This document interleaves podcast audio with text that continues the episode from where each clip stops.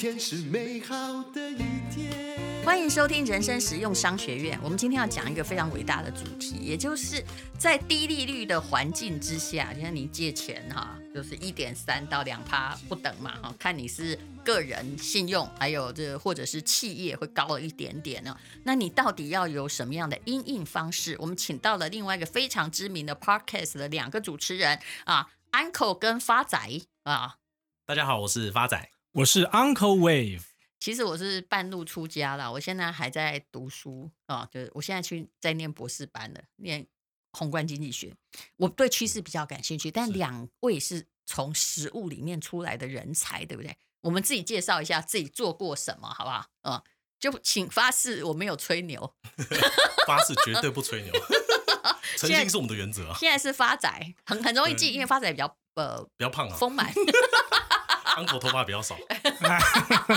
请说。对，那基本上，呃，我们因为我跟 Uncle 算是前共事的这个同事，然后我们在金融业都是十年以上的经验，嗯，然后我们服务的客户的部位都是在一亿美金左右，嗯，对，那基本上从事的投资有包含说像这个股票啊、基金、债券。我问你，那个一亿美金是指总额还是指个人？哇，不然太大的，对，一定是李嘉诚。一个人要一亿美金以上，在台湾没有那么多啦，因为他的会分散，有的大部分都在资产中嘛，对。所以，我们是因为工作环境认识的，然后后来因为他提早退休，嗯、那我们还然后就是因缘际会开了这个 podcast。应该不到四十岁的提早退什么休啊？哇哇，uncle 赚到，他其实已经四十四十好几了 看起来比较年轻了。他执法执对，不，自从我自己老了之后，我看谁都年轻的。我告诉你，不会不会，他执法后看起来像比较年轻啊，执法前比较严重。好，那么。你们做 podcast 的那个 podcast 叫做理财干话王，虽然我对这五个字相当不以为然，因为我们有自己的那个，对哎，对我们有我们那个时代的约束在哈。那你们想要告诉听众什么呢？然后为什么会成立这个？一定是你过去在外商金融圈看到很多现象，对不对？不平则鸣，为什么？对，主要原因是这样子啊，因为呃，我觉得现在目前来讲的话，大家都觉得投资门槛比较艰涩。就对投资门槛比较高一点点，嗯、那我觉得说可以借由这样轻松诙谐的方式连接生活时事，嗯，然后跟新闻，我跟投资标的做个连接，让觉得让听众朋友觉得，哎，我投资其实可以很简单，嗯，对，我的想法是这样子。那我自己本身会踏入金融业，也其实也是因为。嗯，那时候大学时期，这个误看投顾老师的节目，早期不知道大龙姐有没有经过？早期可能七十几台、八十几台，后面都是，现在也还是哦。我真的很奇怪，这个因为他们要付钱买频道，是怎么撑下去的？对，他们撑得下去。我那时候记得大学印象很深刻，那个老师那个手写板拿着，对，在报股票，嗯，他拿那个薄薄的那个便条纸遮住那个股票代号，我还一格一格按慢按暂停去看那股票代号后面到底什么数字，然后被我猜到，我想得很开心啊。因为当时老师一直讲说，哎。这个股票走势未来一定有鬼，真的有鬼，真的。对，他说一定要强力买进。我说我那时候把大学四年的积蓄全部去买他介绍那只股票。我大概可以猜出发生什么事。对，没有，大学姐真的有鬼，真的有鬼。怎样？就是我这个倒霉鬼。对，我知道啊。我跟你讲我的一个经验好不好？我那个时候也是哈，我的朋友，我不要讲，就跟我一起主持节目的某一个人，他也是某个财经专家，没塞过有了呀哈。他就跟我说有一个股票，我还记得那个股票还真是要命，叫立蝶。你大概知道是什么时代？蛮早以前的事情，现在那根本没有的什么跌的啦，对不对？然后他就跟我说哈，这个一定会大涨。那个老板告诉他什么什么，然后我就买了。买了之后呢，呃，那天我也是把它打开，刚好不小心看后面。我的妈喂！每一台都在介绍，每一台都在介绍立碟，我不知道现在有没有。我我诚实的讲，就是这个结果呢。从那天开始就一直往下跌，哎，跟你的经验一样。也就是说，其实看后面那些节目是有意义的。当他们都较劲的时候，就是要小心啊。就是他要倒给你。嗯，这个这个概念很像，对啊，对对对对，是不是？没错，就是这样，就是在高点的啦，通常都是啦。嗯，但是就是还是不管有一一一万次的叠加，还是有人真的在那时候去买。对，而且尤其是当市场越讨论越兴盛的时候，是是包含这个航海王啊，这个钢铁啊，就都有类似这样的情况啊。对，其实讲到航海王就好了，我真的觉得哈，我最近看那个新闻，我看的是很 local 的那种新闻哦，因为我已经不看股票新闻，我我自己所有都是 ETF。假设我有台股的话，因为我已经懒惰了。哦，反正也赚不多嘛，啊就存些钱。那个他们在讲航海王，在讲台积电，只要你看那个 local 新闻，是。就是，哎，就是 local 就是非财经记者写的，就是说，呃，他们去网络上到处抓，就是说谁买台积电哈，然后意思就是说，呃，把头期款拿去买台积电啊，房屋头期款贷款的方式，对对对，然后呃，就本来是娶老婆要买房嘛，但但是。后来把那笔一两百买投机电啊，哈，哇，赚大了！我跟你讲，这种新闻开始出来的时候，台积电一定跌，对。开始天天跌了，对不对？还有最近前最近是不是每一个非专业新闻都在讨论航海王？啊，没错。不然你，因为我我自己本身是那个 PTT 键盘乡民啊。嗯。像去年航海王大跌的时候，我吓一跳哦。就是戴荣姐讲没错，当后面八十几台，然后连 PTT 上面也是一样。我我那时候看过，当这个航运三雄开始跌，嗯，一个月有当时的讨论就是发的文章数啊。大概都是一百折以上，是。在这以前，它那个起涨前，它平均一个月的这个文章数不到三折，对，所以就知道说，这也是判断我自己判断的一个指标，就看 PTT 有没有讨论。伊娜贝达哈，对，你看就是这样，伊娜贝达的是那个讨论的很多，大家都相信，所以这很合乎有一位投资专家的说法嘛。啊，安德烈克斯托兰尼，对不对？是就是行情，就是在大家都觉得哇，乐观的时候，非常 convincing，就是很乐观的时候，非常的那个啊、呃，大家都很 happy 的时候，都相信他没事的时候，他就泡沫了。没错，这个例子很特别，因为像我们刚好去年节目有做到一集，就是讲那个大陆网红马保国，不知道那个大陆什么东西。马保国，他大陆的一个网红。我们在第九集的时候有讲一个马保国，你讲一下那个故事。他就是闪，我听过这个名字，但是我不记得。很有趣的一位中国人，闪电五连鞭的创作者。他那个时候就是在传统武术的一个老师，对，有上节目。对，然后他在这个 YouTube 上面被很多人拿来做嘲笑的一个对象了。那不过这个重点就是在我们在第九集的时候有讲过，这个要引出的就是，当人多的地方就不要去。因为原则上了哦，因为当这个马保国在一直从一开始到默默无闻到炒到最最多人在看的时候，嗯、那个时候就是养套杀，刚好散户要杀的时候。但是马套马保国跟跟股市是什么关系？我现在还没搞懂。Uncle 刚可能没讲清楚，我帮他补充一下。因为马保国那时候很厉害，他是中国传统武术的大师。Uh huh、啊，结果他去上擂台跟别人打架，就三十秒被被。Uh huh 被 KO，是所以当时被中国大陆网友被戏虐的对象之一啊。是，嗯，他厉害的地方在于说，他在半年内，嗯哼，半年内的点击率哦达到六点六亿次。然后呢，对，我那时候我查过，因为周杰伦的，我知道我们都想要看衰别人了，嗯。然后，然后重点是当时为什么会这个新闻会特别震惊？所以中国大陆的人民日报算是他们的官报嘛，禁止所有马保国的相关字眼出现，以及要下架所有马保国的相关。为什么啊？因为这个人太红，影响力太大了。可是他也被 KO 啦。就是很多人他，他是失败偶像啊，对，失败偶像。可是就是很多人调侃他，然后他变成是大家戏谑对象。就网络上他的视频，他是平均每三秒就出现两部他的相关影片出现。对，那我们可以安慰我们的失败啊。啊，然后呢？然后所以就。一个爆红的人突然消失，因为我那时候看过六点六亿很夸张，因为周杰伦最有名歌是《告白气球》，他四年前他的点阅率大概四点四亿，对，而且是好几年前这样累积下来，他光半年内就创造六点六亿，所以那时候一窝蜂的创作者，那时候大陆不叫 YouTube，他们的平台叫哔哩哔哩，就大陆的 YouTube，因为大陆对，他们就一哔哩哔哩就全部下架他相关影片，就包含之前创作者发布他的影片全部下架，所以那些人也是损失惨重，就是原本有营收的这些人，对，所以我们就把它呼应到股市。当大家都在跟风去追某一个人，是是或是某一个事件，对，那我们就开始回想后面会不会有它的风险，是我们没有看到的。哦，对，原来是这个意思。对，所以我们的节目就是这样子，就是说用一些生活的一些平凡的东西，哎、嗯，可以跟我们投资做连接，让大家觉得说，哦，原来其实生活就在我们周遭当中。大家好，我是理财干话王的发仔，我是 Uncle Wave。本节目的宗旨就是希望可以作为理财节目的敲门砖，让大家知道原来投资可以很简单。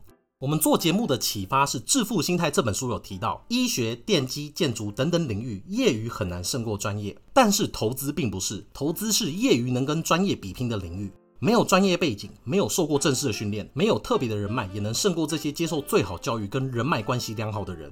因此，先天条件良好不一定是股市最后赢家。投资市场前，人人平等。年轻人要翻身，只能靠两条路：第一个会投资，第二个会投胎。本节目的特色一：生活化的时事和新闻跟投资连结，搭配投资标的的分享，让投资不再艰涩。像 Uncle 已经四十多岁了，还在用交友软体。他认为在交友软体上面挑对象跟选股票一样，不能只看外表。因为 Uncle 自己交友软体上面的照片都放韩国明星的照片，结果女生约出来见面，发现是韩籍番薯啦。发仔，你的身材才像番薯。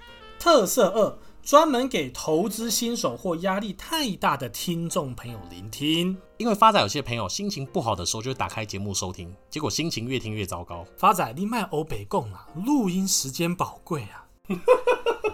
目前节目至今分享四十档的标的，相较于同期大盘涨幅约莫超过二十个 percent，其中十一档标的已达到目标价。最重要的是，全部的资讯都是免费的。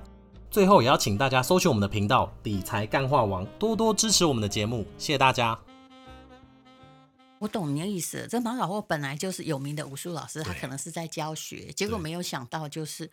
哎，那个叫做什么啊、呃？我老我小孩说要念成社工好龙，不能念叶公好龙。也就是说，本来一直跟我都说多神奇，当真的龙出来的时候，他毁灭了，他吓死了。那这个人就是他没有办法去比。哎，可是这个给我一个很好的启示。哎，我如果是马保国，我死也不上擂台。他对自己就莫名的自信，对，是不是？嗯、呃，好，那么呃，你们两位呢？那请问一下，那你看《航海王》是怎么样？其实我最近哈，我有个朋友，因为很很很亲的朋友，他才能够直接问我对于个股看法，不然我没看法，因为谁那么笨啊？我讲错很容易被朋友怪，这个我经历 过。而且而且我跟你说，悲观主义者是容易成功的，因为人家股价那么高了，对不对？啊，你讲对也没有怎样，可是他就跟我说。零零五六哈，人明明都觉得很高的啊，但是零零五六就把那个航运股啊，就变成它的成分，是不是现在才越放越多？它变成了超过了呃他们的成分的九趴左右。然后这是怎样？我就跟他说，你可不可以不要研究那个九趴？你要先想一下，你会不会比零零五六的人操盘操得好？他一定有经过某一种规则在选择嘛？没错，对不对？可是干嘛？现在大家都在追这个，你看有那个一辈子都没有买过航海股的人哈，也不知道他是在航什么海的，跟海贼王有什么不同的。现在开始每天在当冲，哎，这个危不危险？一堆傻瓜哦，对不起，不能不能这样讲，对，对不对？我勇敢的投资人啊，一堆 勇敢的水手，无知而勇敢的水手进入的海洋，通常是一定会有点问题啊。通常啦，这种景气循环股哦。其实 Uncle 在节目从一开始到现在都没有去做任何的分享，因为很简单，像通常这个景气循环股一波，你只要炒上去，通常你真的套在高点，你要去解套，都大概要十到二十年左右的一个可能性。对，所以对，所以通常我也这个 Uncle 也不太去分享这比较 tricky 甚至是波动大的这样的一个股票。那当然了，那你说现在很多的这个小白啦，或者说现在很多这种。网红啊，喜欢去做这种当中，或者是说去有这种绩效的可能性去，呃去给大家看。这个我只能说它是一种投资的方式哦。嗯、所以 Uncle 对任何投资方式都是以乐观其成的概念，但是 Uncle 从来都不会去分享这方面的一个方式。这是聪明的，这也才是真正的死道中人。嗯、不要对个股发展悲观或乐观的看法，但是那个类股有时候的确。就好像那个前不久大家在疯狂买黄金，嗯、但是我想各位也知道，一黄金没利息，二呢，嘿，你要是开心的买在高点的话，你可能是一爆哈，你不会赔，你放心，那个都在那里，对只要你不卖都不会赔。可是问题是，他可能套个二十年呢，你就是传给你家的女儿或媳妇儿，就这样，对不对？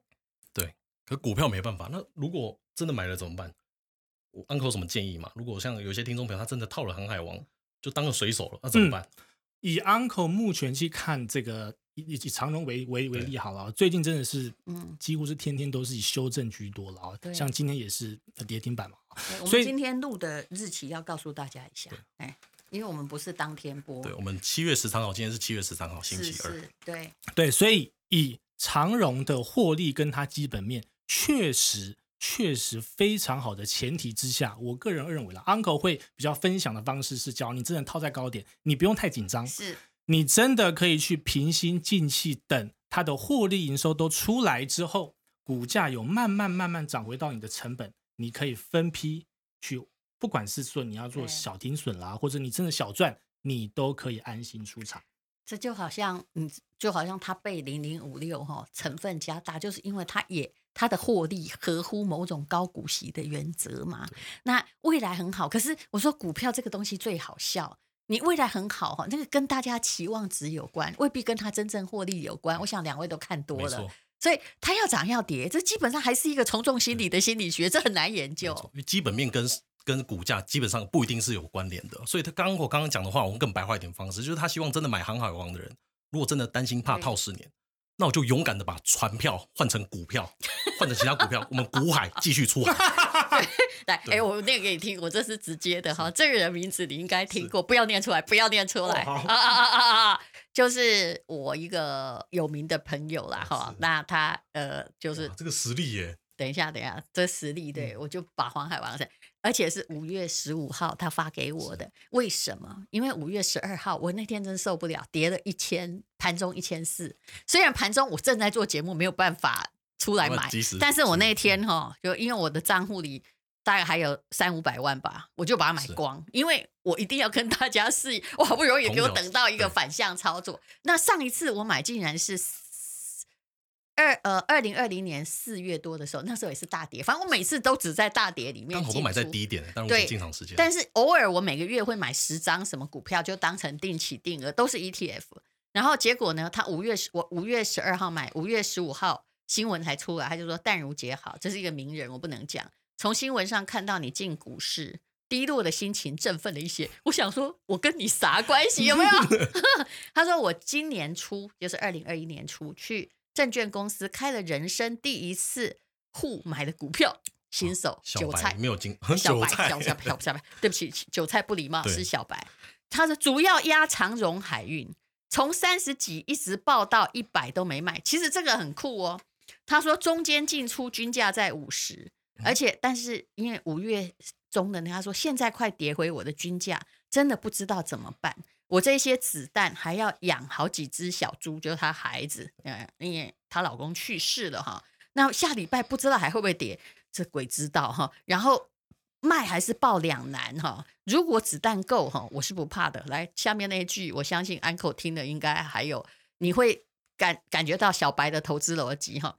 我还有阳明，嘿，均价六十几啊。那希望呢，股市大家想法跟你一样，从恐慌中走出来，恢复正常。但其实我那时候，因为他是算是我以前很熟的朋友，而且我也知道他养家辛苦，我有给他建议，但是我很后悔。是，但是我的建议，Uncle，你听听看是不错的。我说哈，其实以这些航海王而言，这应该就是他二十年最高价，而且高的完全正确。从我活着到现在没这么高过，对不对？哈，好的。然后我跟他说哈，我劝你买 ETF。你这时候不赚不赔，你去换 ETF，是的，然后这样会比较安全，因为你要的是长期投资，你不是急需钱，可是你还要养小孩，每个月可能还要从股市里面资金抽出几万块。我的建议没错，对不对？完全没错，但是从现在看是错的哦，是不是？因为如果他被我公败，他一定现在在骂我说：“哎，拍谁哦？啊，起码都不止给我招包，起码刚刚哎两百哎。如果他当时照我的话去弄的话。”他现在损失了赚三倍的机会，虽然我告诉他的是一个平稳的方式，对不对？你知道那种讲投资的人的矛盾情节。我了解，我了解，但就是这种东西，你真的要去预测说，市场在很热，在炒某一档股票，又确实是未来是趋势的话，通常它的价格都会远远超过你的想象。但是，但这东西你就讲到，任何事情都是一体两面，嗯，什么时候翻转，你完全不知道。对，像最近确实就翻转。是翻船了，哎，翻船了。但是你的意思就是说，万一你买这两百，我怎么办呢？是的，如果未来看起来股息还是好的话，maybe maybe 你可以等一等啊。但是会不会回来，我们没办法告诉，没办法知道，完全不知道。嗯，对，这样听起来，Uncle 对于接下来股市的动荡是有预期的。那你觉得会有什么因素是影响这些股市的这发展？好，应该这样讲了。Uncle 认为未来有可能影响股市、嗯、啊，我就以台股为例了啊、嗯，大概因素有三。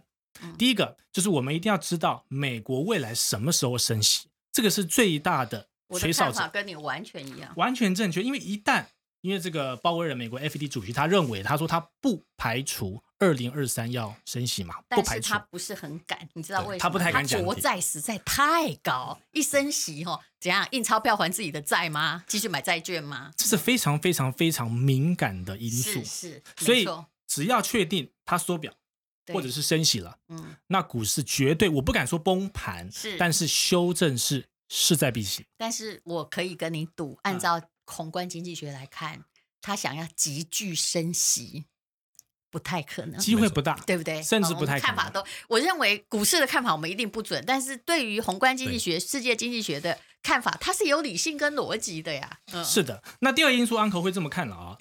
以这个，只要以台湾加权指数来看的话。台积电护国神山有一个价格，我要跟戴润姐报告一下，非常重要。你说，Uncle 大概算了一下这个台积电的价格，只要它能够维持在五百一十八块不破的话，嗯，台湾加权指数的大盘就不太有问题。不好意思，你是从五月十二号算吗？我很知道，因为我那天进去买的，我很知道 那天最低多少钱呢、啊？五百三三十几，三十几，三十几，三。然后我我等我进去到我买的时候是五百五喽。所以淡如姐，你的价格其实。抓的也价格蛮敏感，蛮厉害的。你都你刚好在低档，我只有那天，因为我跟你讲，我永远只记得一个原则，就是哀鸿遍野时，本人进场。因为我不打算赚股票钱，可是我会定期公布我的股票获利，就是我要告诉你，ETF 还是会赚钱，虽然赚不了暴利。我不想当股神，但是我其实用我的钱在示范大家说，如果你赔不起，那么你是不是？你不要去哈，我们我们这些人不是要退休了吗？对吧？你们也差不多了吧？对，差不多。你你要的是长期效益，你怎么会都做短期决策？是的，是不是？是的，完全正确。嗯，那最后因素，Uncle 是看到底有没有任何的可能性会有变种病毒，但这个是非系统性风险，我一定要跟大荣姐报告一下。嗯，这个东西并不是在我们任何预测或者你看任何基本面或技术面就可以知道的，但这个你不得不去纳入你任何投资股票啦，或者任何投资的。这个理财工具的一个想法就是，只要真的有一个变种病毒，而疫苗根本还没有办法有办法有效去抑制的话，那绝对是有可能。我也只讲有可能会复制去年三月。其实已经在变了呀，但是目前好像有办法。它的速度对，但人类你有没有觉得会越来越麻痹？但是股票市场确实是非常非常敏感的，而且它是世界性，你不要只看台湾啊。为什么五一二我敢杀进去？对，我很了解，全世界都在好，就你在遭殃。嗯，那台湾是一个小市场，无论如何，所以就算你现在很杀，哎，外资也会进去救台积电，不是吗？真的，对不对？完全就你不能只看。我觉得很多的股市的小白，嗯，他们只看见了。台湾只看见个股，其实在这里面，所有的经济成长率还有疫情，这都非系统性。那不过咱今嘛讲非系统性，波浪三咱来攻一个比较平直白一点的，整个世界性的风险，对不对？哦，不可预测。所以原则上大概是这三点。Uncle 认为未来任何牵一发而动全身，都是这三个因素之一。好，对，所以跟大家分享。这三点讲完了，对不对？讲完了。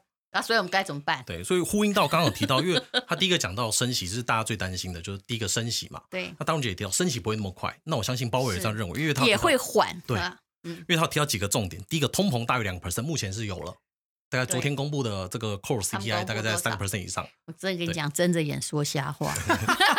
所有政府的公布的数据是不是全部睁着眼说瞎话？嗯。然后第二个前提就是，它劳动市场必须恢复到充分就业，这个很明显是目前没有达标的。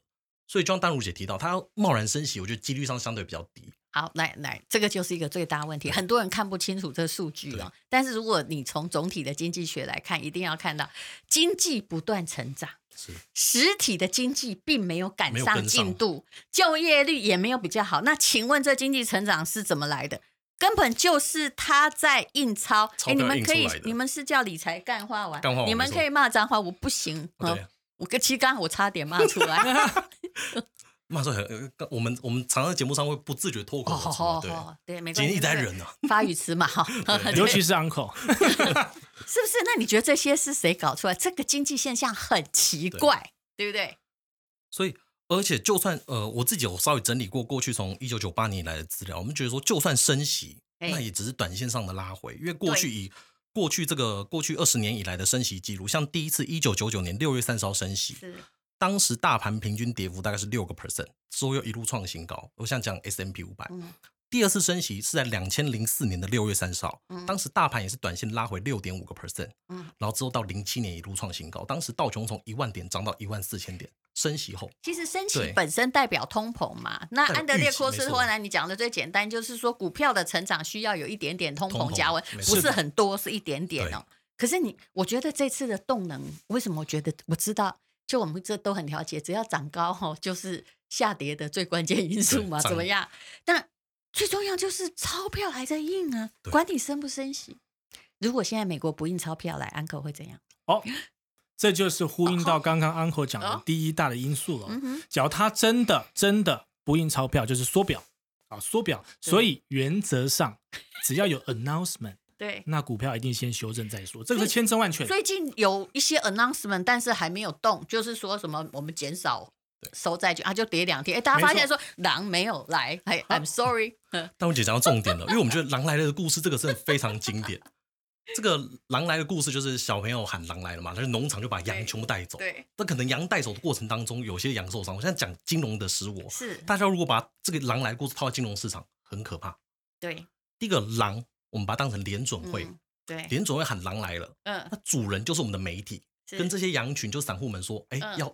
连总会要升息要跑了，就羊走的走，跑的跑，可能跑的过程当中会受伤嘛，哎，一定会有一些羊是留下来的，可能跑不动，太胖跑不动，留下来吃草，就反正这些羊最后是没事了。那等到狼真的来，前面跑过的，前面这些一两次被骗过的羊可能不动，可这些吃饱的羊却可以动，或者说它受损伤最少。所以如果把这个故事套在像联总会等于小朋友说谎话，小朋友一直喊狼来了，要升息要升息，最后没升息，那主人是我们主流媒体，那我们羊群也是我们投资人。是不是要培养自己的判断？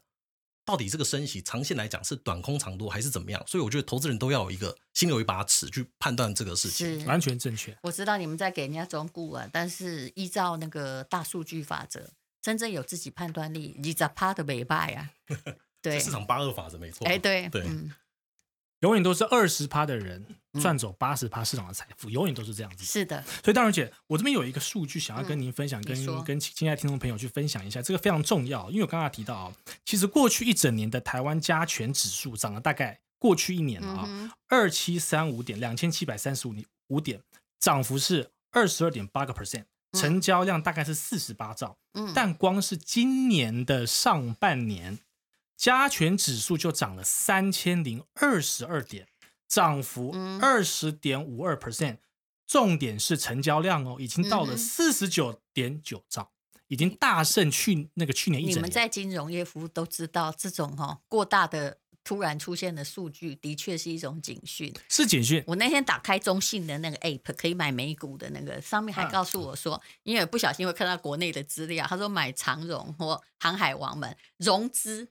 已经不能融了，对，对不对？你们应该也都知道，也就是说，只要这种现象有几个红灯噔噔出现，就太热了。可是你会发现，百分之八十的人的韭菜还留在，因为他怕赚不到最后那块钱，还是会去为了那一点点的微薄利润去冲了。对，对，我觉得这个就跟我们节目，我们因为我们节目比较特别啊，就像 Uncle 本身的叫理财干话王，谢谢淡如姐，谢谢淡如姐。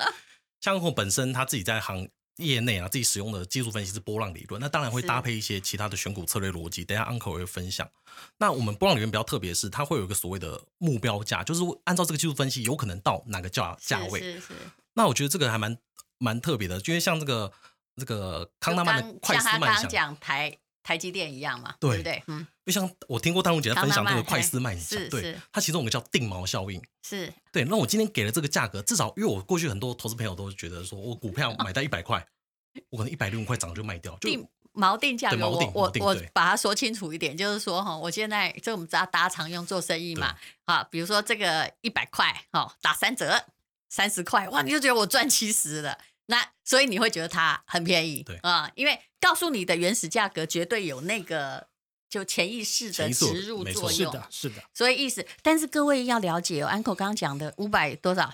一一十八，五百一十八块。但另外啊，那乖乖要单价五一八哦。我跟你讲，这种人就是有，有没有？一定有。他给你死待在那里，然后还来骂你说，可是他上次没有到五一八，他到五一九，啊哈，你就崩溃了，因为他这对他而言，他他就是按照这死死的来判断，嗯其实已经到了，差不多的，嗯，他还没跑，而且可能有更多的人是那种口味被越养越大，买到一个航海王，觉得哎不够了，开始杠杆，开始融资，对，融资有创新，因为会赚啊，本来十万就赚不到一百万，对，杠杆充十倍我就赚得到啊，嗯，对啊，这跟年轻人尝到甜头，食髓知味，就开看杠杆投资，就跟。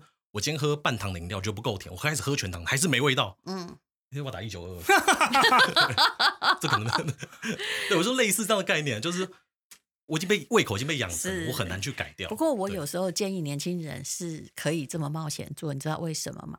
因为他们本身钱有限啊，失去的还可以赚回来啊。年轻的时候有时候重重被雷打过，也许你会清醒哦，真的，哦，对不对？哦，我们难道没有被雷打过吗？对，有吧。